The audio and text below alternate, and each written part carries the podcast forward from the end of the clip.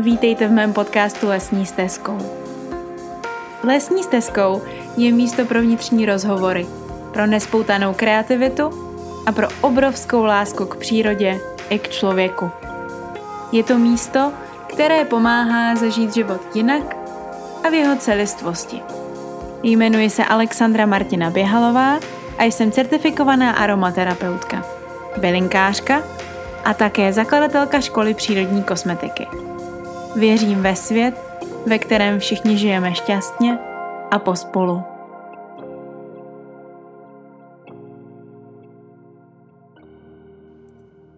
Já vás vítám u další epizody podcastu Lesní stezkou, u dalšího rozhovoru, na který jsem se osobně moc těšila a který už byl taky dlouho na spadnutí. Je to rozhovor s Nel Foberovou, což je žena, kterou jsem poznala pár let zpátky. Ona si mě našla a to skrze novinařinu, protože se mnou chtěla udělat rozhovor. No a teď jsme došli do fáze, že rozhovor dělám já s ní a jsem za to moc ráda, protože její život je velmi pestrý, barevný, zajímavý. A vzhledem k tomu, že se věnuje ve velké míře udržitelnosti a ve velké míře taky žije tak trošku jiný život díky tomu, že nejí lepek a nemůže mléko, tak se podíváme trošičku na zoubek i tomu, jak z takovéhodle v uvozovkách omezení můžeme vykřesat vášeň v pečení. Takže se pohodlně usaďte a pojďte se s námi poslechnout zajímavý životní příběh. Já tě vítám v dnešním podcastu. Jak se dneska máš? Eh, děkuji moc za pozvání a myslím si, že se mám dneska jako dobře, čerstvě, hezky jsem se vyspala, takže všechno je úplně tak, jak má být. Mm-hmm. To je super, já jsem ráda, že říkáš, že se hezky vyspala, protože bych chtěla říct, že to je vlastně Dnešní epizoda je podcast, který se natáčí úplně nejdřív, jakože ráno. Mm-hmm. Nikdy mm-hmm. jsem vlastně takhle brzo nenatáčela a má to moc hezkou atmosféru, takovou snídaňovou. Mm-hmm, Děkuji za to, že můžeme natáčet v tuhle ranní hodinu. Každopádně, jak by se sama sebe představila? To je otázka, kterou všichni naprosto zbožňují, tak já ti ji pošlu. mm-hmm, tak eh, děkuji za ní, uh, za takovou zásilku. Uh, je to hrozně náročná otázka, protože myslím, že člověk se pořád hledá a je to tak v pořádku za mě, že se člověk hm, hledá. A já bych se charakterizovala asi jako věčný snílek, který v podstatě hledá nějaký své místo tady na zemi, mm-hmm. nějaký svůj šuplíček, kam patří. A Myslím si, že asi tu cestu už jsem nějak jako našla, ale kdo ví, co budu říkat za deset let, že? Mm-hmm. Takže asi snílek věčný. Mm-hmm. Jak se to snílkovství v tvém životě projevuje? Úplně jako na denodenní bázi. Mm-hmm, mm-hmm. Já bych řekla, že už od dětství uh, jsem hodně jako uh, kamarádila s fantazí a hodně jsem už jako od malinka četla na půdě u babičky knížky starý, a to jako, měla jsem své imaginární kamarády a podobně, hmm. takže už, už od toho malinkého jako útlýho věku jsem se tak jako snažila mít svý světy a teď už se to neprojevuje samozřejmě na denní bázi, protože žijem v nějaké jako i realitě, ale nejvíce to projevuje v tom psaní, no. Píšu pořád a něco tak jako vymýšlím a tvořím. Mm-hmm. Takže v těchto oblastech. Super, ty říkáš, že píšeš, takže jak si to mám představit? Píšeš nějaký věci jako do šuplíku, nějakou jako poezii, beletry, nebo co vlastně píšeš? Uh-huh. Tak do šuplíku, tam to všechno začalo. Uh-huh. Moje první knížka kdysi před maturitou i eh, vznikla v nakladatelství Šuplík, takže krásně jako Ježiš, se, to, se to tak spojilo, ano. Uh, tak řekněme už třeba od chvíle, kdy umím psát, tak jsem si začala psát nějaký kratoulinky, povídky, příběhy. Takže od eh, třeba čtvrté, páté třídy už to mělo nějakou hlavu patu. A aktuálně teda píšu hlavně pro magazín Flair, teda si můžu zmínit, a pro udržitelný slow fam. Mm-hmm. A to mě tak nejvíc naplňuje teďka momentálně. Mm-hmm. Jaký teda typy článků od tebe lidi můžou číst? Čemu se vlastně tady v těch mhm. dvou uh-huh. médiích věnuješ? Protože Flair je záležitost že, tvůrců, mhm, tvůrčí uh-huh. vlastně portál a Slowfam je zase záležitost udržitelnosti z velké části. Uh-huh. Čemu se teda věnuješ uh-huh. v těch článcích konkrétně? Já bych řekla, eh, že oba dva ty světy se dají velmi hezky propojit, eh, protože i Flair je v podstatě udržitelná platforma, protože jak si hezky zmínila, tak jsou tam tvůrci a eh, lokální tvůrci teda mhm. hlavně, takže je tam podpora tady téhle oblasti. A pro Sloufam teda píšu úplně, úplně udržitelné články takže od, od nějaké uh, high udržitelné módy, kosmetiky, nějaké šetrné k pleti, k přírodě a podobně. A pro Flair uh, je to teda hlavně móda, ale ne taková ta jako povrchní móda, ale opravdu móda trošku jako pod těma vrstvama. Mm-hmm. Je to v podstatě si myslím, že móda uh, je dialog. Není to jenom o tom uh, mít uh, jako být vystylovaná od hlavy až k patě a mít modní značky, ale opravdu tím něco říct tím svým oblečením. A to si myslím, že jako touží úplně každý tady po tomhle. Mm-hmm. Takže to je můj přístup tady k těmhle tématům a nesmírně mě to teda baví. Mm-hmm. Já věřím, že to musí být i jako neskutečně zajímavý z toho hlediska, že se člověk neustále udržuje vlastně v tom proudu, co se děje, mm-hmm. že jo? v té mhm, udržitelnosti mm-hmm. i v té módě, že jako neustále mm-hmm. vlastně mm-hmm. si udržuje nějaký obraz. Je to, je to něco, co tě třeba taky baví? Určitě, určitě. Eh, v rámci tady těch článků musí být eh, vždycky jako rešerše, to je prostě základní stavební kámen. Takže já se tímhle určitě jako vzdělávám a to mě na tom vlastně asi úplně nejvíc baví, no, že získám informace, které jsem třeba vůbec nevěděla. Mm-hmm. A já zbožňuji historii, takže dost to propojuju takhle uh, i tady s tímhle tématem a Mm-hmm. Je to občas zajímavý jako perličky. Mm-hmm. Já se zeptám na ryze praktickou záležitost. Když teďka tady lidi ladíme, že na těchto dvou portálech najdou uh, tvoje články, mm-hmm. tak jak uh, si můžou právě třeba najít konkrétně ty tvoje články? Je tam nějaký třeba možný filtr a, a najít prostě konkrétně všechny články, které ty si napsala pro ty dané mm-hmm. uh, média? Mm-hmm. V podstatě jo, v podstatě stačí napsat mý jméno a už se jim to tam objeví tak mm-hmm. úplně jednoduše. Super. Já bych chtěla sama za sebe říct, že přesně já se na tobě hodně cením toho, že píšeš hodně i eh, o těch historických záležitostech a vlastně propojuješ to, co se vlastně v módě jako dělo, děje, mm-hmm. jak se to vlastně vrací, mm-hmm. jak se to mm-hmm. opakuje a přijde mi to neskutečně jako zajímavý, že to mhm. člověka hodně jako posouvá do a i eh, se mi moc líbí, jak si řekla, rešerše, že fakt jako si člověk, který opravdu si jako dává záležet, nevyplkne nějaký článek jenom tak jako z Bůh darma, ale prostě opravdu jako si, si dělá ten výzkum a teprve potom na základě mm-hmm. fakt jako docela dost um, zevrubního mm-hmm. výzkumu prostě vypíše nějaké jako informace, což je úplně super, moc si toho vážím. Děkuji moc. Já bych k tomu ještě dodala, mm-hmm. uh, že ten historický kontext, ať se to nezdá, tak uh, je velmi důležitý a právě díky tomu, jak já teďka získám tady tyhle informace, uh, tak vidím, jak opravdu, jak se to hezky naťukla, se to vrací všechno, že už všechno bylo vymyšleno, mm-hmm. teď už jenom recyklujem a je to vlastně dobře. Že babičky věděly, co se nosí. Co, jak bys třeba definovala teda svůj styl? Protože ty jsi řekla, mm-hmm. že mhm. moda je vlastně dialog, mm-hmm. že je to i o tom jako nějakým způsobem se vyjádřit mm-hmm. a vymezit vůči tomu světu. Ano. Tak eh, dokážeš dát doslov, eh, jak ty se teda vymezuješ vůči tomu světu? Mm-hmm. No tak moje cesta k nějakému osobitému stylu byla dost zajímavá. Byly chvíle, kdy jsem v pubertě jela na čistě etno hippies stylu, tak to uh, jeli harémový kalhoty a to si pamatuju, že jsem uh, vždycky, kdekoliv jsem byla v nějakém městě, tak jsem zabrouzdala do nějakého etno obchudku a koupila jsem si troje a na moji velikost, protože jako nejsem úplně z nejvyšších eh, lidí, tak samozřejmě jsem si musela vždycky vybírat dlouho, mm-hmm. jinak to na mě vyselo jak pytel na brambory. Uh, takže uh, tady od tohoto barevného, hodně barevného stylu jsem pak přešla k takové méně barevné verzi, když jsem začala chodit na vysokou jsem nosila barevný punčocháče a kitky ve vlasech a podobně.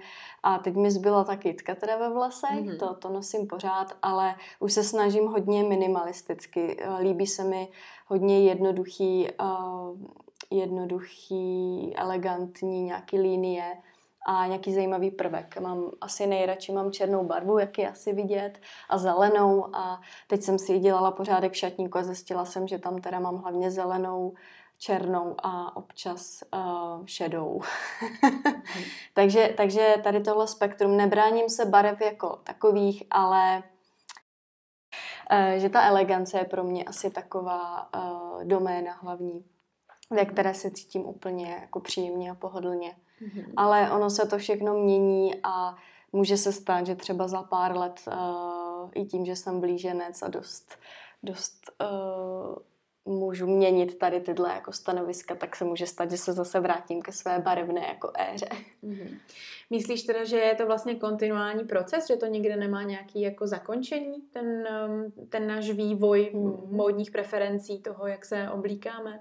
To asi strašně záleží na typu osobnosti, na temperamentu a i to, jakým způsobem vnímáme tu módu jako takovou. Jestli uh, sledujeme módní trendy, a to slovo trend úplně nemám ráda, i byť si myslím, že se snažím samozřejmě vnímat, jakým způsobem ta moda postupuje a podobně, ale spíš se jenom inspiruju tím, tím, co vlastně třeba se teďka nosí a tak to opravdu záleží, jestli ten člověk uh, horlivě listuje všema modníma magazínama a snaží se to tak vtěsnat do svých šatníků, a nebo má svůj nějaký styl, který si buduje a v tomhle je mu příjemně. Já dost jako funguji na vlastní intuici, takže v tom, čem je mi příjemně, tak to nosím a uh, v zásadě je mi asi jedno, jestli se to nosilo před deseti lety, Eh, tady bych ještě se přemostila k tomu, eh, že mám hodně ráda takovou vintage, retro styl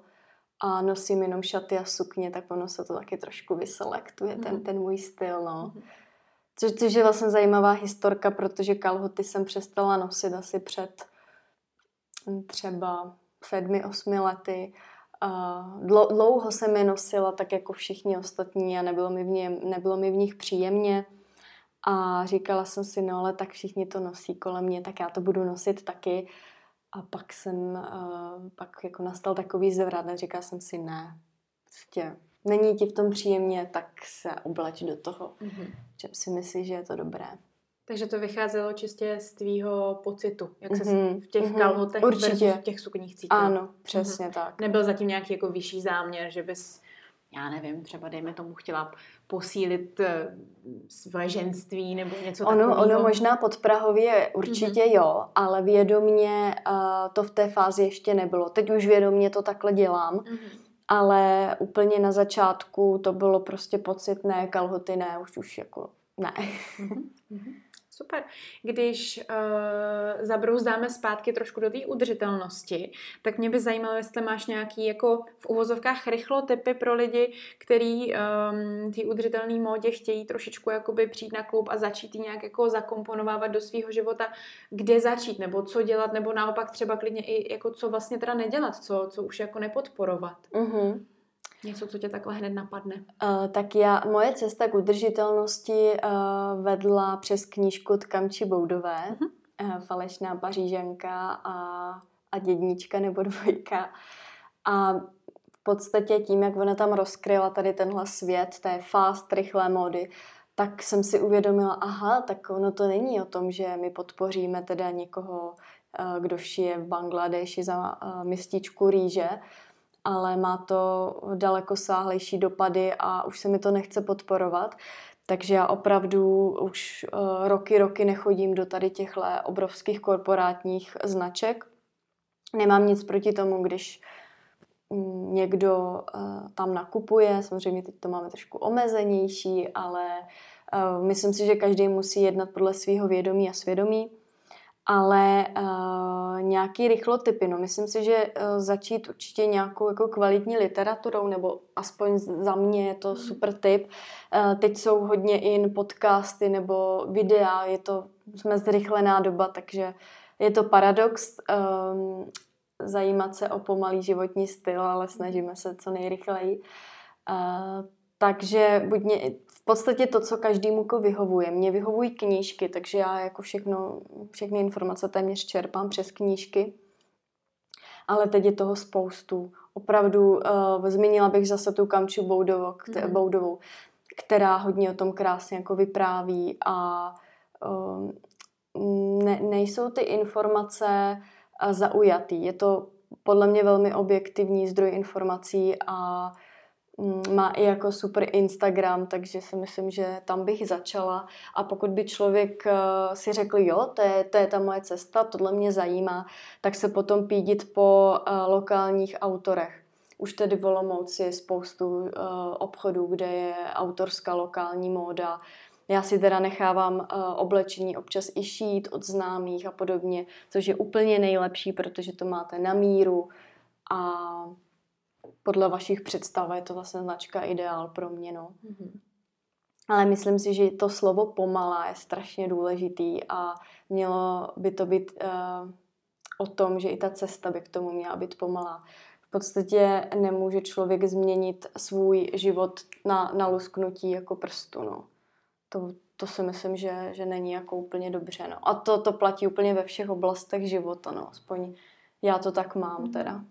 No mně hlavně přijde, že ty změny potom vlastně, když jsou dělané jako horkou jehlou, mm-hmm. tak nemají právě tu udržitelnost. Ano, že nejsme ano. schopni je fakt jako udržitelně mm, jako potom mm. mít ve svém životě. Mm-hmm že to třeba za týden, za měsíc přejde a nestane se z toho vlastně ten návyk. Takže mm-hmm. jako mhm, děkuju, že to mm-hmm. zmiňuješ, že vlastně ta pomalost v tom je absolutně jako v pohodě.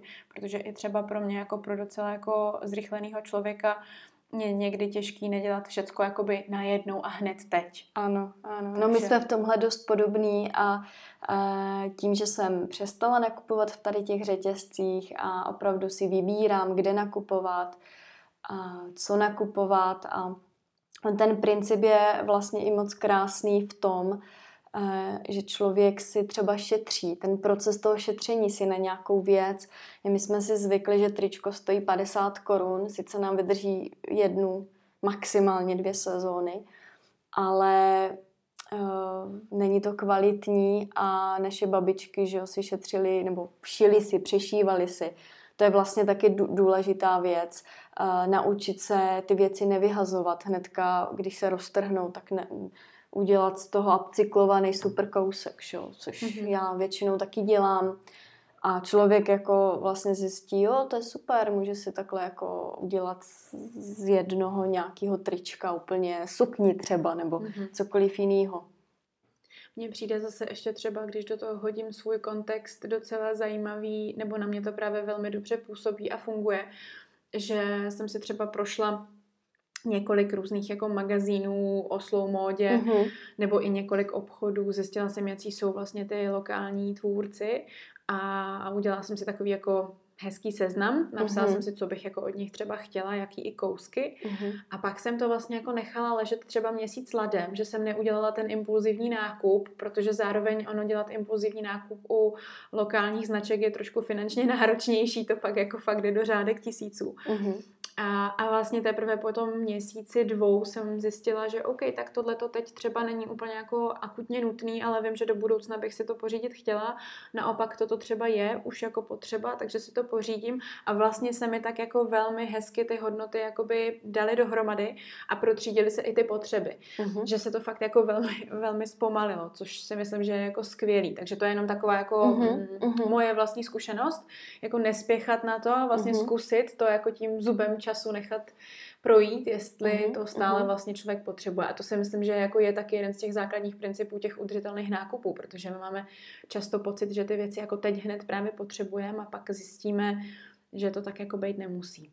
Určitě a já sama na sobě jsem pozorovala kdysi, že to byl i takový vatový princip, že prostě člověku se něco nepovedlo nebo i ba naopak třeba povedlo a jde se odměňovat, jde se odměňovat uh, koupí si prostě oblečení nebo cokoliv jiného a to je v podstatě v pořádku dělat si radost, ale um, tím, že je tady nějaká jako rychlá, levná móda, uh, tak uh, ta dostupnost je větší a tím pádem vlastně my syslíme, syslíme, syslíme, impulzivně nakupujeme a pak to nenosíme, že? To je jako docela koloběh, který myslím si, že se vyskytuje v každé domácnosti a Eh, není to špatně. Pokud to někomu vyhovuje, tak, tak fajn, ale já se pravidelně v nějakých cyklech vždycky zbavuju nějakých věcí a stále zjišťuju, že jich mám jako moc, moc, moc a mm. je to velká úleva, když se člověk zbaví takových nějakých starých nánosů, řekněme, metaforicky řečeno. Jo, jo, čištění skříně mi taky přijde, že je jako jedna z takových základních hygienických věcí, které mm-hmm. by člověk jednou za čas mohl dělat a já to třeba ve svém životě jako mám taky, takže děkuju, že to zmiňuješ, mm-hmm. že vlastně i takto se k tomu dá přistupovat, aby se eliminovaly ty momenty, kdy člověk přijde ke skříni a mají plnou, ale vlastně neví, co by ano, se jako vzal ano. na sebe. Že? A i tohle je vlastně princip uh, nějaké udržitelnosti. Uh, ještě když nebyly různé omezení, co teďka máme na, nastavené, tak jsme tak s holkama dělali blašáky, že jsme si teda uh, udělali na bytě improvizovanou takovou nějakou modní show a buď jsme si to směňovali, nebo většinou jsme si to teda směňovali. A to je taky super, že ty, ty věci jsou pořád v, uh, v oběhu. Když už ty věci jsou vyrobené, tak samozřejmě by neměly někde ležet, že už měly by se využívat. Že už je někdo vyrobil a dal si tu práci, no. Mm-hmm. A ne třeba za etických podmínek, že jo. A je pravda, že to jako je taky moje oblíbená činnost potom vlastně jako vidět, protože taky takhle si s holkama třeba občas jako nějaký oblečení jako posíláme a měníme, tak mně přijde potom skvělý vlastně, když ta kámoška třeba přijde na návštěvu a přijde v tom, co jako vlastně bylo jednou mm-hmm, tvoje a ty mm-hmm. to mhm. vidíš jako na té kámošce, že vlastně to sluší, že je to super a že to jako využívá. Mm-hmm a že ty víš, že už bys to jako nevyužila, takže mi to přijde jako, Jasně. že to je vlastně moc hezký a extrémně lokální a vlastně ano. vidíš, jakoby, mm-hmm. co se s tou věcí mm-hmm. děje. Mm-hmm. Že? Já si osobně myslím, že my strašně lpíme na věcech, jako tak v globále. Není to jenom o oblečení, ale uh, dáváme tady ty priority úplně na jiný místo, než bychom asi měli. No. A to se snažím trošičku změnit a já jsem teda uh, velká milovnice knih, což ostatně víš, takže knihy mi zaplňují půlku mého prostoru osobního. Uh, tak těch se úplně jako nezbavuju, ale uh, takových těch drobností, které úplně nepotřebuju a zahlcují mi prostor, tak to se snažím selektovat a právě třeba daro, darovat takhle někomu, komu vím, že to udělá radost. Si myslím, že dává tak jako smysl. No. Určitě, určitě.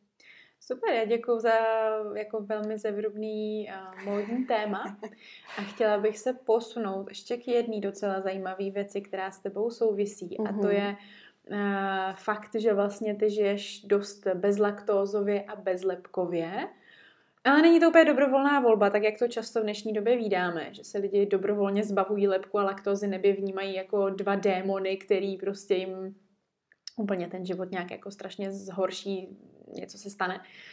Ale u tebe je to trošku jinak. Pověz nám kus toho tvýho příběhu. Mm-hmm, tak já jsem uh, alergik, teda na, na lepek, na všechny druhy lepku a na kasein, takže na mléčnou bílkovinu. A ten příběh začal někdy v sedmé třídě na základní škole, takže už je to uh, pěkná řádka let, uh, řekněme. A to byla tehdy doba, kdy úplně uh, v České republice o tom nebylo jako moc zmínek. Samozřejmě nějaké alergie na mlíko se tady teda nějak řešily, testovaly, ale uh, neřešily se tu vůbec intolerance, takže nějaké nesnášenlivosti a různé podtypy tady těchto jako problémů. Takže já jsem odjela na poput mého výborného, teda pana doktora alergologa do Vídně, kde je přímo specializovaná klinika, vyšetřují úplně všemožný uh, potravinový jako situace, řekněme. A tam mi teda vyskočilo, že jsem intolerantní na 365 složek potravy. Wow. Vteřinku, já tě jenom zastavím. Mě zajímá, hmm. jak vlastně se došlo do toho bodu, že jsi jela do té Vídně. Protože jako kdy jste začali tušit, že to souvisí s eh, intolerancema mm-hmm, ve mhm, stravě. Mm-hmm. Jak vám to došlo, když teda říkáš, že v té době vlastně tohle se úplně jakoby neřešilo? Uh, on každý člověk jako reaguje uh, na alergie jinak, že jo, v podstatě. A, a u toho jídla, u toho lepku a mlíka je to většinou buď nějaká jako úplně šílená vyrážka nebo uh, nevolnosti a podobně. Tak já jsem měla hlavně ty nevolnosti a rok v kuse mi teda bylo opravdu hodně bídně. Mm-hmm. A tady prostě doktoři už nevěděli, co se mnou, tak eh, právě díky tomu mému panu doktorovi, který je velmi prozíravý a jeho synek má dost podobné potíže jako já, tak eh, jak říkal, tak víte co, tak to zkuste, eh, odjet do té Vídně hmm. a tím už nic neskazíte. A ono to bylo teda za pět minut 12, že tam mě fakt jako zachránili protože to střevo samozřejmě už bylo hodně jako poškozený, nebo poškozený, nebylo natolik poškozený, aby, aby to nebylo zvratný. ale tělo bylo natolik jako oslabený, takže to bylo opravdu uh, hodně náročná doba. Mm-hmm. Ale ten přístup uh, těch doktorů ve Vídni byl teda neskutečně jako úžasný. To je 100 a jedna proti asi tady našim podmínkám. A tam mě teda vyšetřili, zjistilo se co a jak, mlíko, lepek plus teda nějaký ty intolerance, který ale většinou vymizí postupně. Když ten člověk to vysadí, tak potom je zase může ty potraviny jíst. Já jsem dostala takový speciální dietní plán, kde každý den jsem měla potraviny, který, bych, který bych mohla jíst. Takže já jsem ho dodržovala třeba rok v kuse, mně se to zlepšilo, úplně radikálně se mi zlepšil mhm. zdravotní stav teda. A ten jídelníček teda byl mm. úplně jako mm, dost osekaný nebo byl mm. příjemný? Mm. Jak jsi vlastně ten rok cítila mm. v tom jakoby teda hodně o, on byl dietním jídelníčku? Mm, on byl uh, hodně, hodně osekaný, to jsi řekla jako dost, přesně. Já jsem nesměla třeba cibuli, česnek, mm. koření, mm. takže uh, docela taková jako ostrá dietka tady v tomhle bodě bych chtěla takhle zpětně poděkovat mým rodičům, protože uh, ti se vzdali veškerých jako svých dobrůtek a opravdu jako jedli se mnou tady mm-hmm. takhle light. Mm-hmm. A uh, v té době to bylo opravdu náročné uh, v tom, že nebylo tolik produktů bezlepkových a bezmléčných, takže to byly polystyrény, jak já říkám, a takový nějaký náhražky a chutnalo to jak houbička na nádobí a nebylo hmm. to vůbec jako ideální. A bylo to ještě ve chvíli, kdy já jsem byla jako tak nějak v pubertě a všichni jedli ty dobrý svačinky a já tam měla nějaký strašnosti. Uh, takže bych řekla, že to mělo i ten sociální jako nějaký uh, aspekt nepříjemný. Nicméně v té době jsem si říkala, já takhle nechci jako úplně fungovat, tak já si prostě budu péct sama. Ale pochopitelně nebyly ještě takový mouky, všechno se to dováželo, rozsypávalo po cestě a stálo to neskutečný peníze, což se nezměnilo ani dnes, ale už jsou ty možnosti aspoň jako lepší. No a tehdy jsem objevila kuchařku pro alergiky, kde krásně to má, na autorku si teď nespomenu, to asi není úplně důležitý, rozdělený přesně na recepty bez mlíka, bez lepku nebo úplně bez všeho, což bylo pro mě naprosto ideální. Hmm. Takže jsem takhle začala péct a vzpomínám si na své úplně první mafiny bez lepku, který teda chutnal jak nebe, oproti tomu, co jsem teda jako hmm. jedla do té doby. A říkám, no tak, tak jo, tak jsem našla asi, asi i své hobby, protože mě to začalo bavit. Chutnalo to i mýmu okolí, což mě samozřejmě těšilo, tak já jsem se vlastně jako dostala k tomu, že se pečení stalo skoro mým denním chlebem, no. Mm-hmm. Takže, takže takhle to všechno začalo, no. Hustý. A teď teda dneska vlastně, jak teda vypadá ta tvoje strava? Mm. Protože ty jsi říkala, že byla nějaká hodně oholená mm-hmm. dietka mm-hmm. a pak se mohla začít vracet třeba k některým mm-hmm. ingrediencím, mm-hmm. tak mm-hmm. dneska to tvoje omezení spočívá v čem? Mm-hmm. Tak uh, já úplně nemám ráda to slovo omezení, ale vím úplně, jak to myslíš. Uh, spočívá to hlavně v tom, že teda striktně uh, dodržu to, že nejím teda lepek a mlíko. Tady bych zmínila, že to občas není úplně jednoduché, protože asi bych takhle chtěla říct všem lidem, kteří řeší podobnou situaci, číst, číst, číst etikety klidně si vzít i lupu do obchodu a strávit tam nějaký čas navíc, ale fakt ty komplikace potom nestojí úplně za to.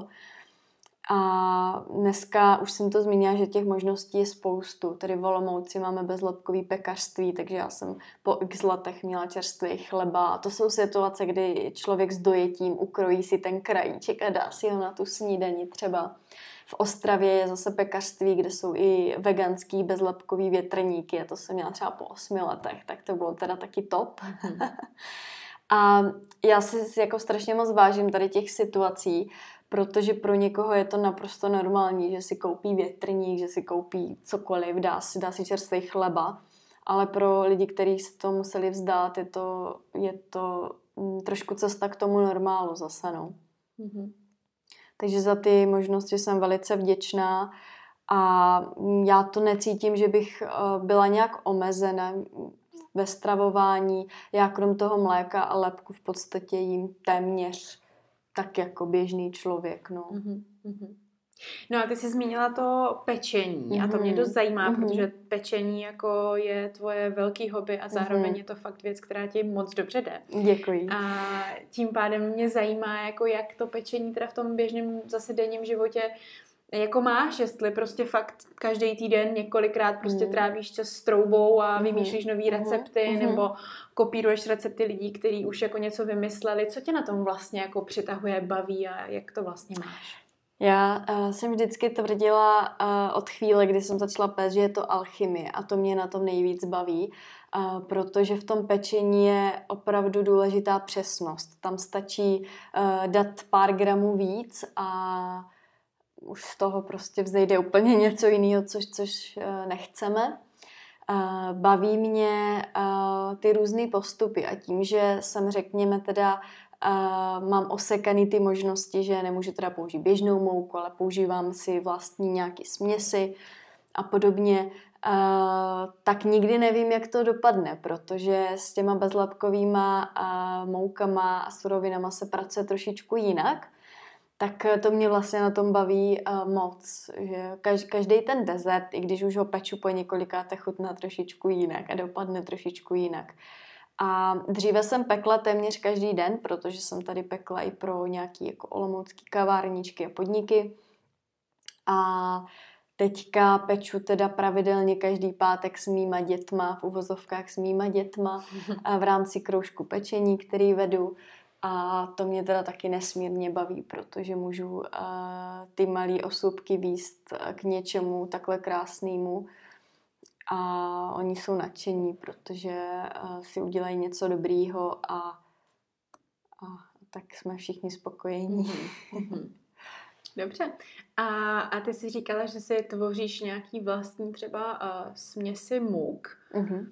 Jak tohle to teda, protože ano, alchymie a uh-huh. určitě za ty roky si poznala, jak, jaká mouka reaguje, uh-huh. co jsou dobrý kombinace, uh-huh. co není úplně fajn. Uh-huh. Máš třeba nějaké doporučení, co z těch bezlepkových můk je právě uh-huh. něco, co ti fakt jako učarovalo, s čím se ti dobře pracuje, co bys doporučila lidem, aby jako používali, protože si myslím, že tam pořád ještě v té společnosti je trošku takový stigma, že ty bezlepkové věci prostě jako nechutnají dobře. Uh-huh. Ono se to tak často uh-huh. fakt jako i děje, uh-huh. si myslím. Uh-huh. Tak pojďme se pobavit o tom, co teda jsou třeba nějaké věci, které můžou lidem pomoct dobře bezlepkově něco vytvořit. Jasně, ono, tahle otázka je taky hrozně složitá, protože je to o testování. Moje první pekařské výrobky, až teda na ty mafiny, tak vypadaly dost katastrofálně a když jsme s mojí maminkou pekli chleba, tak to připomínalo cihličky a kdybychom si je schovávali, tak máme asi dneska dům velký, parádní. A ono to člověka odradí, protože ty suroviny jsou velmi drahý, pak z toho vlastně nic není, člověk stráví čas a, a tak. Ale já už i veškerý tady ty uh, omily vlastně beru velice pozitivně, protože uh, učíme se zkušenostmi, je to tak prostě.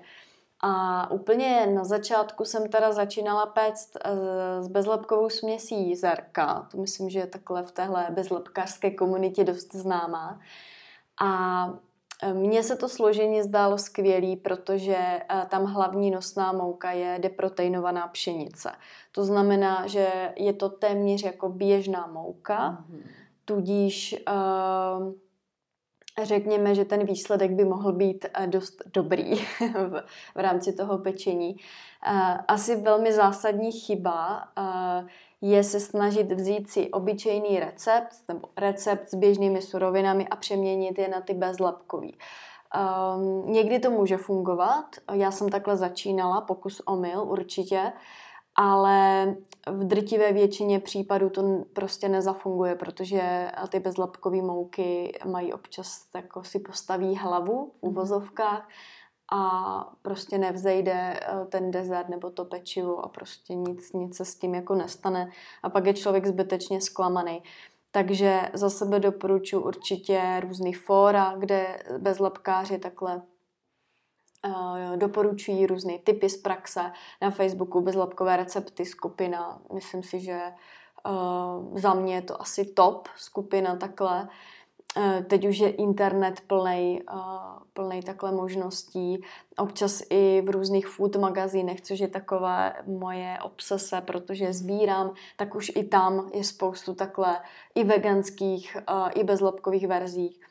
Uh, protože, jak si hezky uh, z kraje zmínila, uh, někdo to má jako modní trend, tak mám pocit, že, že se to šíří jako lavina ale nejenom co by modní trend, ale i opravdu z toho zdravotního hlediska, že se to čím dál víc takhle jako rozšiřuje mezi lidma.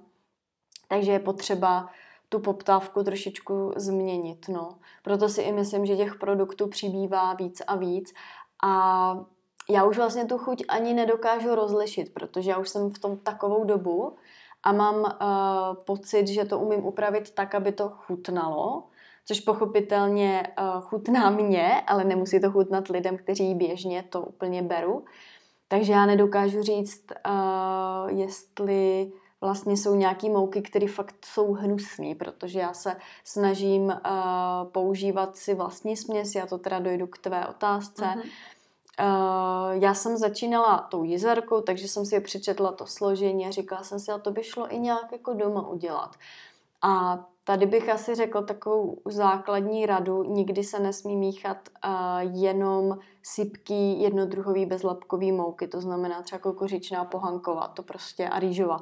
To, to nikdy nemůže jako vlastně spojit to těsto. Mm-hmm. A když, tak se to hnedka zase rozdrolí. Uh, takže vždycky tam musí být nějaký základ nosný, to znamená nějaký čirok, třeba manioková mouka, podobně tapioka třeba. Mm-hmm. Super. Hmm. Takže mm, fakt i kombinace, jakože mm-hmm. je lepší mm-hmm. třeba mm-hmm. skombinovat několik druhů mou, muk, pardon, ano. A versus jako vzít si jednu tu mouku a z té celý udělat jasně, prostě nějaký jasně. jeden Ono desert. úplně, úplně v tomhle případě platí, čím jednodušeji, tím líp prostě no. Um, Samozřejmě tady zase narážíme trošku na tu chuť. Pohanková mouka nějak chutná, tapioka nějak chutná. A není to tak, jak ta běžná pšeničná hladká mouka, takže ono to chce trošičku ten zvyk.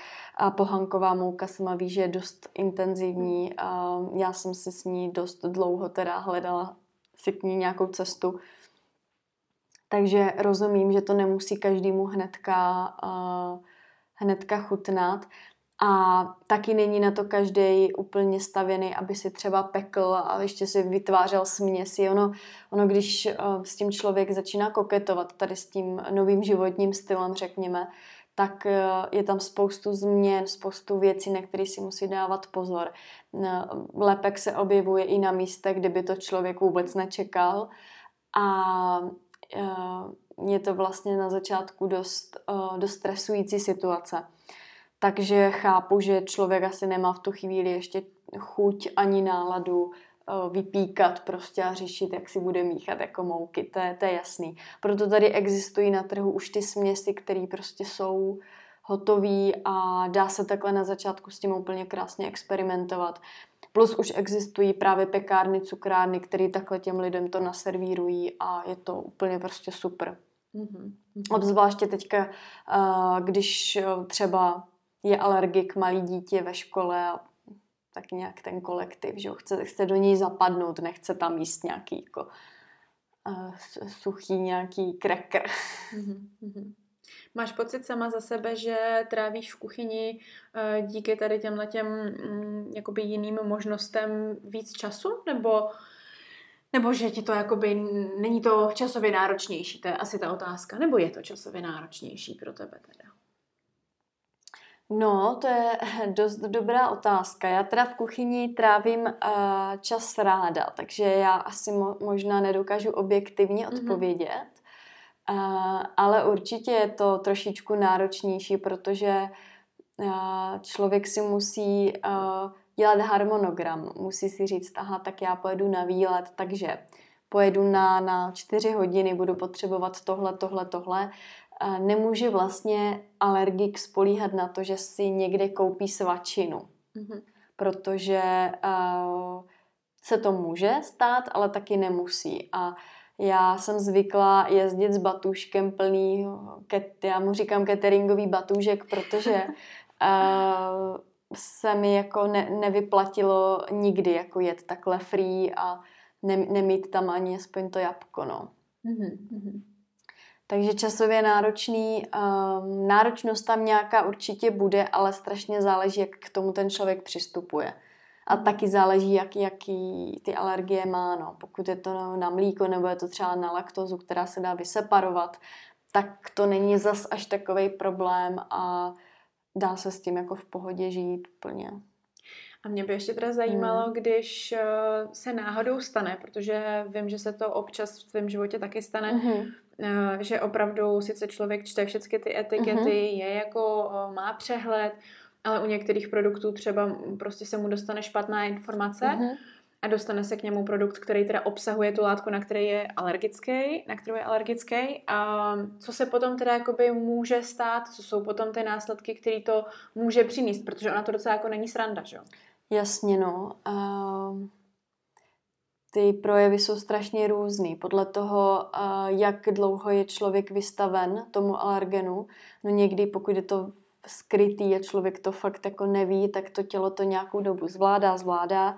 A já teďka tu situaci vlastně řeším a uh, u mě se to teda projevilo jako výraznýma exémama, který teď už mám trošičku jako v klidu ale je to velice nepříjemný, samozřejmě, ať je to projev jakýkoliv a hodně uh, často jako těžko zmapovatelný, protože to může být jeden a tisíc prostě uh, příčin.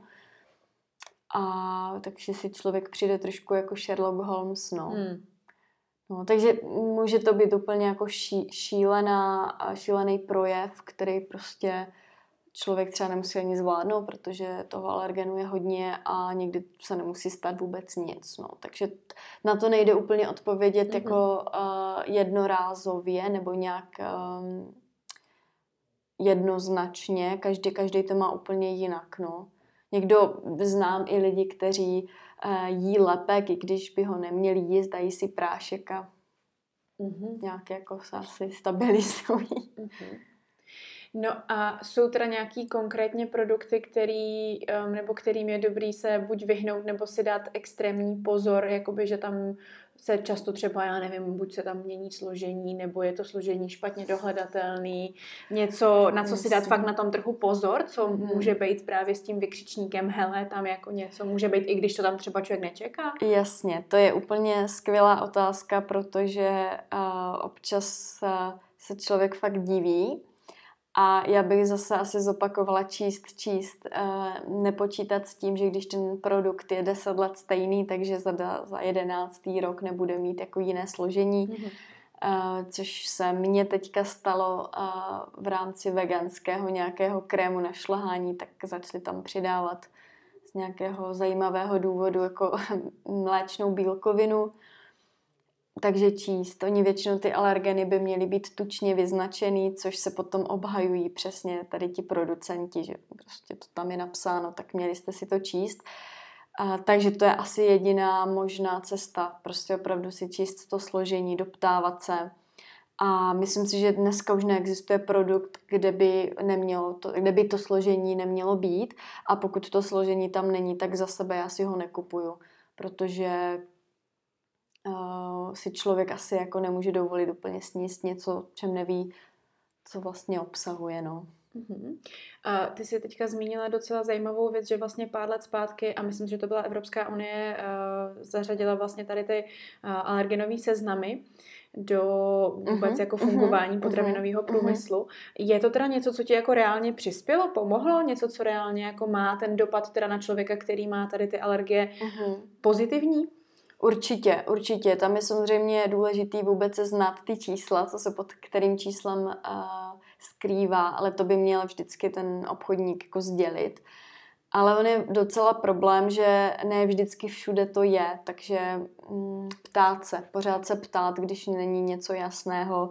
Hodně to platí o různých restauracích, ono by to tam všude mělo být, ale zase narážíme na problém, že Um, třeba je to tam malinkým písmem, někdo to nemusí ani vidět, nebo uh, je tam taková formulka k doptání se personálu a podobně. A je to asi situace, kdy člověk nechce třeba toho dotyčného otravovat, takže se nezeptá, objedná si to a jsme zase prostě v cyklickém jako problému, no. Mm-hmm. A už tak jako v podstatě člověk, který chce něco navíc v uvozovkách, tak si přijde dost vlastně nejapně, že se ještě bude tady ptát. A já jsem takový pocity měla kdysi, když jsem poprvé šla do restaurace a potřebovala jsem samozřejmě, aby to bylo jako všechno uh, v pořádku pro mě. A obsluhu to asi velice otravovalo, že si teda jako přeju něco, něco jako v podstatě jako jiného. A e, není to vlastně příjemný, no. Ani pro nás, ani pro nikoho jiného, ale hold nedá se nic dělat, prostě mm-hmm. takhle to mhm. máme, tak prostě. A když teda třeba jdeš právě do té restaurace mm. a máš ty uh, jakoby v uvozovkách teda nestandardní požadavky pro dotyčného číšníka třeba, mm-hmm. tak uh, prezentuješ to jako právě potravinovou alergii Jo, jo. jo. Uh, mně se osvědčilo to takhle uh, říkat, protože v momentě, kdy člověk řekne jsem vegan, tak asi to znáš dost dobře. Uh, se tam nějakým záhadným způsobem může stát, že mm. například uh, přírodní kuřecí řízek je osmažený na pánvi, kde byla mouka, ne, ne, kde byla strouhanka a ti lidi to občas neberou úplně jako jo, vážně. Jo, jo. Ono, ono totiž uh, ten problém je i v tom, že spoustu lidí vůbec neví, že třeba strouhanka je taky lepek. Nebo neuvědomují si jednotlivý mm, prostě spojitosti. spojitosti. Mm-hmm, mm-hmm. Jasně, jasně. Takže je pak právě asi důležitý, právě proto se na to ptám, jako mm že si myslím, že to je fakt asi jako podstatný říct, že jako to není uh, nějaký tvůj rozmar nebo nějaký tvoje tady rozhodnutí, aha, že aha. v pondělí jsi řekla, že si dáš nějaký veganský detox, ale že prostě jasně, jako to jasně. fakt je věc, která ti může reálně prostě uškodit. Že? Je to tak, je to tak, no. Um, zas na druhou stranu musím říct, že v dnešní době už je to všechno tak friendly a je tady spoustu restaurací, kteří, který opravdu vychází vstříc, nebo vůbec ten koncept je postavený tady pro alergiky, tak tady v je jich spoustu, spoustu. A to je skvělý, takže já si jako v podstatě nechci vůbec stěžovat, ale pár let zpátky to určitě byl jako ještě problém, no. Mm-hmm. Chci se zeptat, máš s tím svým bezlepkovým pečením nějaké záměry? Ty jsi totiž říkala, že uh, se dřív pekla třeba pro nějaký uh, podniky tady mhm, olomoucký, mm-hmm. tak uh, nainspirovalo tě to ještě do nějakých jiných sfér? Já jsem kdysi měla obrovský sen mít uh, sušenkárnu nebo malinkou hmm. jako kavárničku, což s ohledem uh, na jako tak nějak situaci aktuální, co se kolem nás děje, tak úplně uh, nechci dělat harakiri osobní. A nicméně říkala jsem si, že svý sny aspoň budu vkládat uh, do nějakých uh, písemných svých projevů, takže chystám se na druhou knížku, která bude taková trošku netradiční, protože to bude dvojknížka. A jedna část té knížky budou nějaké moje osobní příběhy. A ta větší část té knihy to budou právě bezlepkový eh, dezerty. Úplně záměrně neříkám, že čistě veganský, ale budou vlastně bezmléčný. Mm-hmm. Takže uh, říkám si, že by to mohlo takhle pomoct právě nebo pomoct. Mohlo by to inspirovat lidi, kteří jsou na tom podobně, protože spoustu lidí je alergická nebo intolerantní, nebo jakkoliv to řekneme, to je jedno, na třeba mléko, ale už ne na lepek. A to mhm. spojení mléko-lepek je docela vražedný, takže mm. chápu, že je to náročný třeba na oslavách, si prostě řekneme tak oslava, to, to je v pohodě, ale když člověk jako vidí ten hezký dort a nemůže si ho dát, tak to není úplně příjemný, no. Jasný. Mně to přijde úplně krásný vlastně propojení toho, co co ty děláš, jo? Jakože vlastně uh, tě baví psaní, zároveň tě baví pečení, zároveň jako si bezlepkář, takže se to vlastně všechno, tyhle ty tři jako elementy, které trošku definují tvůj život, uh-huh, potkávají uh-huh. právě v takový nějaký jako budoucí kuchařce. Uh-huh. To je moc, moc fajn, jsem ráda, že A my, to tak je. my na tomhle projektu spolupracujeme s mojí uh, vlastně nejlepší kamarádkou, která je mi velmi blízká, jsme si v tomhle jako hodně, hodně podobné. Uh, a, a na podobné vlně, tak uh, o to víc z toho mám rado, větší radost a myslím si, že to bude moc pěkný. No a tam je teda jako fotí do té knížky, takže si myslím, že to bude hezký. Mm-hmm. Že to bude i vizuální, mm-hmm. jako mm-hmm. hezký projekt. To my jsme docela jako hračičky tady na to, takže si myslím, že bude se na co těšit. To je skvělý, to je skvělý. Když by um, lidičkové chtěli najít nějaké tvoje recepty teď, mají tu možnost, nebo, nebo spíš se věnuješ právě tomu psaní udržitelnému v tuto chvíli? Uh, jo, jo, jo, jo. Uh, já jsem tady na tohle docela... Uh, úplně nejsem jako v těch sociálních sítích zběhla, řekněme, mám radši offline svět, takže já spíš opravdu, tak jak říkáš, píšu pro ty eh, své magazíny, Uh, nějaký věci mám na Instagramu a myslím si, že mám i nějakou prastarou facebookovou stránku, hmm. tak tam asi taky uh, by bylo něco možno najít, ale uh, zatím si fotky a podobné věci nechávám jenom do té knížky. No. Mm-hmm, mm-hmm, super, to je každopádně něco, na co se potom teda ale můžeme těšit, takže za to děkuji. Je něco, co bys ještě chtěla říct k tomu bezlepkářskému životu? Něco, co tě ještě napadá? Zase třeba nějaký jako typ, rada? Něco? Nebo mm-hmm. už všechno zaznělo? Mm-hmm.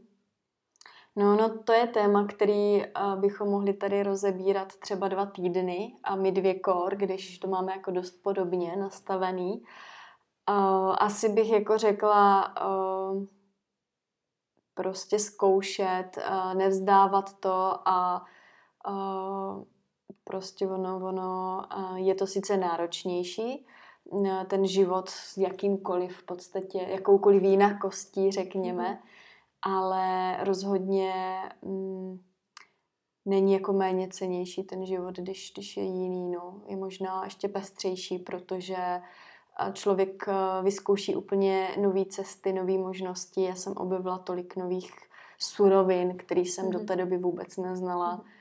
Takže za, za mě uh, to považuji vlastně jako za takový dárek. Já s tebou v tomhle musím jako úplně souhlasit, protože mi taky přijde, že na první pohled se to může zdát, že má člověk ten eh, jídelníček trošičku omezený, nebo třeba i víc, nebo úplně hodně. Mm-hmm. Ale ve své podstatě přesně, jak říkáš, dojdeš často k tomu, že objevíš věci, které jakoby na normální stravě by tě v životě ani nenapadly a tím pádem jako máš extrémně pestrou stravu a učíš se pracovat přesně alchemisticky, jak si tady už dneska řekla, s různýma ingrediencema a je to vlastně jako hodně, hodně obohacující, jak říkáš, to takový jako dárek. No. Uh-huh, uh-huh. Ono v podstatě, když si člověk uvědomí, že běžným typu pečení člověk použije vajíčko, máslo a tady ty základní ingredience, tak v tom veganském pečení to tak není. Takže člověk jako řeší, a tak čím teda nahradím to vajíčko dobrý, tak jsou tady nějaký chia semínka, nebo lněný semínka, nebo banán, nebo nemusí tam mhm. ani to vajíčko být mm. mnohdy. Eh, a to mě eh, vlastně velmi baví tady ty experimenty a eh, je to zase obrovský překročení mé komfortní zóny a to je, to je jako parádní. No. Takže to vřele doporučuji všem, kdo mají taky takový tendence. No. Mm-hmm. Jo, já jsem ráda, že zmiňuješ to vajíčko, protože to je jedna z věcí, která jako je velký téma. Mm. A mhm. vždycky jako se třeba někdo ptá, co tam to jako dáš, jako když tam nedáš to vajíčko. Mm. A já jako vyletím se svým seznamem 15 ingrediencí, ano, který můžu ano. použít místo vajíčka, a nebo pak řeknu, že vajíčko tam vlastně ani být nemusí. A lidi na mě většinou tak jako koukají, jakože co jsem to tady právě jako řekla. Takže jo, ono je to hodně, uh, hodně vlastně pestrý, jakože fakt uh, spoustu věcí můžeme dělat a ani by nás prostě nenapadly, mm-hmm, že se mhm, takovýhle mm-hmm. jako věci můžou používat a že to může chutnat stejně nebo ještě třeba i líp. Že? Určitě. Ono je to všechno v hlavě, si myslím. Pokud člověk uh, si řekne, to mi chutnat nebude, nebo to nikdy nezvládnu, to nikdy nedokážu, tak ono to asi tak jako nakonec bude, no.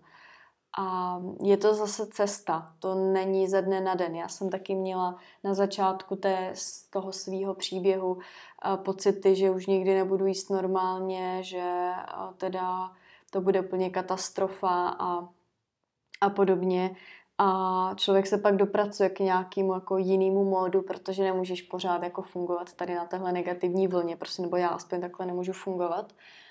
A je to o tom všechno, jak se to člověk nastaví prostě, no, jaký má i kolektiv kolem sebe, jako má rodinu, jako podporuje a, a tak, no. Mm-hmm.